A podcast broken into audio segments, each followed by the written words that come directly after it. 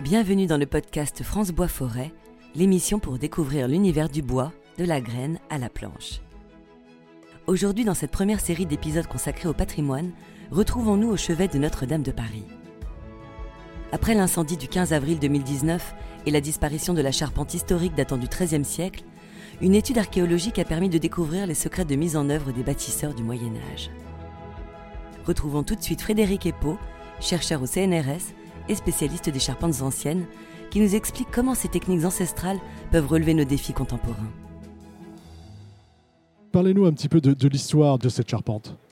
Alors, quand la charpente de Notre-Dame brûle, en fait, on s'aperçoit paradoxalement que cette charpente a été très peu étudiée. Par chance, elle avait été relevée en 2015 par Rémi Fromont et Cédric Transo. Donc Rémi Fremont est aujourd'hui architecte en chef des monuments historiques au chantier de Notre-Dame, et puis Cédric Tronso aujourd'hui architecte du patrimoine. Et donc grâce à ce relevé, on a pu quand même avoir beaucoup d'informations sur cette charpente. Mais effectivement, en dehors de ce, de, de ce relevé, on avait très peu d'informations. Donc très peu de datation dendrochronologique qui a été faite dans les années 90, mais qu'il a fallu complètement réviser, et très très peu de photos. Est-ce qu'on sait pourquoi on ne s'était pas vraiment intéressé à cette charpente à Notre-Dame En fait, il y, a, il y, a très peu d'études archéologiques sur les charpentes médiévales en France. Et Notre-Dame devait être étudiée dans les années à venir, mais pour l'instant, il y a encore beaucoup de charpentes de cathédrales du XIIIe siècle qui ne sont pas encore étudiées, comme la cathédrale de Sens, par exemple, l'une des plus grandes charpentes du médiéval, qui n'est pas encore pas du tout étudiée. Il y en a d'autres encore. Pourquoi on parle d'archéologie?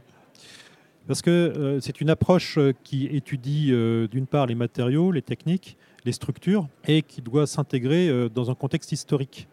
Donc à travers l'étude archéologique de cette charpente a permis de comprendre quelles étaient les structures du XIIIe siècle et de savoir comment elles ont évolué au cours des, siècles. Donc s'il s'agit donc d'un relevé qui, analyse non seulement bien sûr les, les, bois à travers les analyses d'Andro, mais aussi les assemblages, toutes les techniques de mise en œuvre, mais aussi leur évolution à travers, euh, à travers le vécu du monument. On rattache l'étude de cette charpente aussi au monument au chantier de la cathédrale. Au chantier de la cathédrale. C'est un ensemble, voilà. ça va plus loin qu'une simple étude de charpente. Voilà, c'est ça. Et c'est surtout une étude qui se rattache à l'histoire du monument et à l'histoire avec un grand H. Les grandes étapes aussi des, des chantiers sont, sont, liées parfois à des événements historiques. Donc effectivement, c'est une étude archéologique. Alors justement, qu'est-ce qu'elle a révélé, cette étude archéologique qu'on qu ne savait pas? Alors, elle a révélé que bah, une grande partie des structures étaient, étaient en place, étaient bien d'origine. Euh, comme par exemple la croupe absidiale, qui est une, structure extrêmement complexe, qu'on pouvait penser être datée de Viollet-le-Duc, mais qui ne l'était pas, qui était bien d'origine. On a constaté qu'elle avait été très très peu restaurée. Euh, et que ces restaurations étaient très tardives, notamment du XVIIIe siècle, qu'elles étaient liées uniquement à des problèmes d'infiltration, parce qu'il y a un manque d'entretien des couvertures au XVIIe siècle. Et il y a eu aussi une reprise au XIXe siècle avec Viollet-le-Duc, mais qui a été un petit peu abusive, excessive. Et en fait, ça a révélé que cette charpente du XIIIe siècle était très efficace, qu'elle a réussi à traverser huit siècles sans dommage, et qu'il y avait très peu de défauts de conception. Pas de défaut de conception, juste des problèmes liés, ben, euh, comme tout à chacun, si on n'a pas une bonne toiture, ça abîme la charpente. Voilà, et s'il n'y avait pas eu ces défauts de, de couverture, on, je pense ne serait pas intervenu. de restauration. Et c'est quelque chose qu'on observe aussi sur de nombreux autres charpents du XIIIe siècle. Ce sont des ouvrages qui sont très bien conçus, très bien exécutés, avec des techniques d'écarissage qui sont euh, très performantes, et aussi euh, bon, des techniques d'assemblage aussi très efficaces, et aussi une qualité des bois euh, qui est assez, tout à fait remarquable. Et ça a permis aussi de montrer, cette étude, que 93% des bois qui étaient consommés dans cette charpente, qui étaient utilisés, euh, c'était des bois de faible diamètre, comme on le voit aussi sur d'autres grandes charpentes du XIIIe siècle. Cette charpente a montré quelque chose d'assez rare, d'assez unique même, c'est-à-dire que le maître, le maître charpentier qui a, qui a réalisé cette charpente, qui était le responsable de cette construction, il a expérimenté de nombreuses techniques d'assemblage, euh, que ce soit dans la nef comme dans le chœur. Et euh, ce qui est assez remarquable, c'est que c'était une sorte de chantier expérimental. C'est-à-dire que sur les premières travées, il a testé euh, plusieurs euh, solutions, plusieurs techniques, euh, en cherchant certainement le meilleur équilibre. Et à peu près vers le, milieu de la, charpente, il, a trouvé la, meilleure solution qu'il a utilisée sur le reste du vaisseau. Et cette approche expérimentale, on l'a aussi bien sur la charpente de la nef, qui date de 1215, que celle du chœur, qui est de 10 ans plus tard, en 1225. Ce qui montre bien que cette approche expérimentale, qui est quand même rarissime, témoigne que ces deux charpentes ont été réalisées certainement par le même maître charpentier.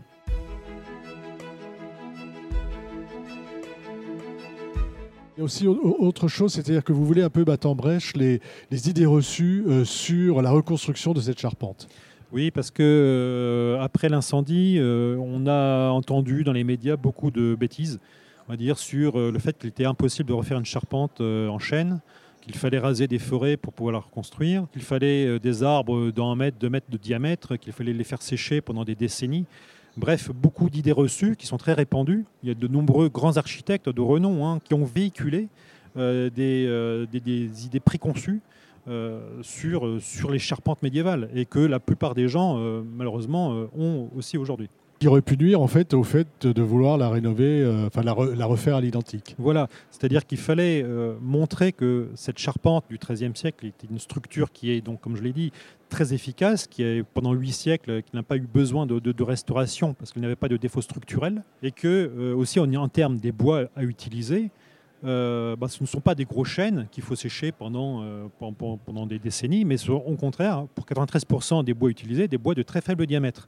Donc euh, des bois de 25 à 30 cm de diamètre, donc c'est relativement faible, et des bois aussi qui peuvent être courbes.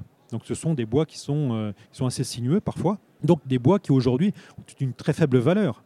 Donc des bois qui sont donc jeunes aussi, qui ne sont pas des, des arbres âgés. La moyenne des bois utilisés sur la charpente de Notre-Dame, c'était des bois qui ont 60 à 80 ans maximum. Donc ce ne sont pas des arbres Voilà, pluriséculaires. ce ne sont pas des chaînes de Donc, ce 200 sont des ou arbres, 300 ans. Ce sont des arbres fins qui font 12 mètres de haut, donc c'est relativement normal, on va dire, pour un chêne. Donc ce ne sont pas des bois exceptionnels qu'il faut utiliser pour refaire ça.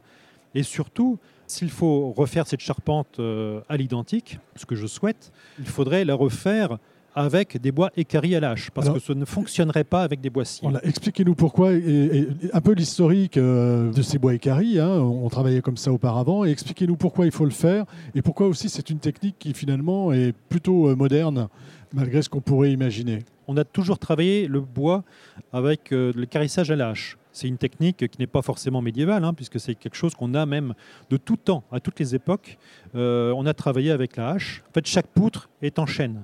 C'est-à-dire qu'on ne va pas euh, prendre en chêne et le débiter en quatre. Non, on garde le cœur du, chêne au centre de la poutre. Et on va écarir, c'est-à-dire on va façonner quatre faces, donc transformer la section circulaire du, du, fût en section quadrangulaire. Donc on va retirer le minimum de matière, donc euh, jusqu'à conserver l'aubier, voire même parfois l'écorce hein, sur les arêtes, et donc retirer un minimum de matière de bois euh, pour euh, transformer donc en trou en une poutre. Et en supprimant très peu de matière, vous obtenez une poutre qui se conserve parfaitement et qui ne se déforme pas au séchage, contrairement à des boissiers. Parce que quand vous faites en sciage, donc sur un banc de sciage, notamment pour des bois qui, doivent, qui dépassent les 10 mètres de long, bah vous êtes obligé d'abattre des gros bois, forcément, parce que les arbres sont toujours plus ou moins sinueux. Et du coup, vous êtes obligé de retirer beaucoup de matière. Et plus vous retirez de matière en bois, plus il va se déformer. Moins vous en retirez, plus il sera stable au séchage. Donc c'est pour cela que, d'un point de vue mécanique, en bois écari à la hache est beaucoup plus stable, d'un point de vue mécanique, et aussi beaucoup plus résistant. Et aussi, autre faculté, c'est que en bois écari à la hache est aussi flexible. Et ça, c'est très important pour des charpentes médiévales comme celle de Notre-Dame, puisque nous avons affaire à des fermes avec des chevrons qui font 12 mètres de long. Et il faut que le bois soit légèrement flexible pour pouvoir amortir les chocs, notamment liés aux ouragans et aux tempêtes. Et on l'a bien vu dans la charpente de Notre-Dame, cette flexibilité a permis justement d'encaisser les chocs. Si vous faites une charpente avec des bois rigides qui, sont sciés et qui peuvent être cassants, eh bien vous avez des structures qui peuvent euh, justement euh, se briser. Ça permet aussi d'avoir un chantier avec une empreinte carbone quasiment nulle, puisque ça permet d'éviter de transporter les grumes jusqu'à une scierie, de faire des manutentions et de retransporter la grume de la scierie au chantier. Donc euh, voilà, ça limite aussi les frais, les coûts, même si ça demande un peu de temps quand même pour écarir. Mais une poutre qui fait 12 mètres de long, euh, en une journée, elle est, elle est taillée à la main. Et ça permet aussi aux charpentiers de retrouver l'amour de leur métier, parce que c'est très valorisant aussi pour les, pour les charpentiers de retravailler à la main et de façonner une charpente à la main. Donc c'est un travail vraiment artisanal, mais qui s'applique aussi à des très grandes charpentes. Et c'est un peu comme euh, l'agriculture biologique. Il y a des freins qui sont davantage culturels que factuels, parce que c'est Oui, bien sûr, possible de oui, faire. Et là, c'est pareil. On se rend compte qu'avec les charpentes qui sont faites avec cette technique-là, euh, pour refaire des structures à chevrons formant ferme comme celle de Notre-Dame, eh bien, on obtient des ouvrages qui sont, qui sont durables dans le temps, très économiques, économiques de matière, avec une empreinte carbone quasiment nulle, et avec un plaisir de travailler, donc un travail qui est beaucoup plus humain en fait.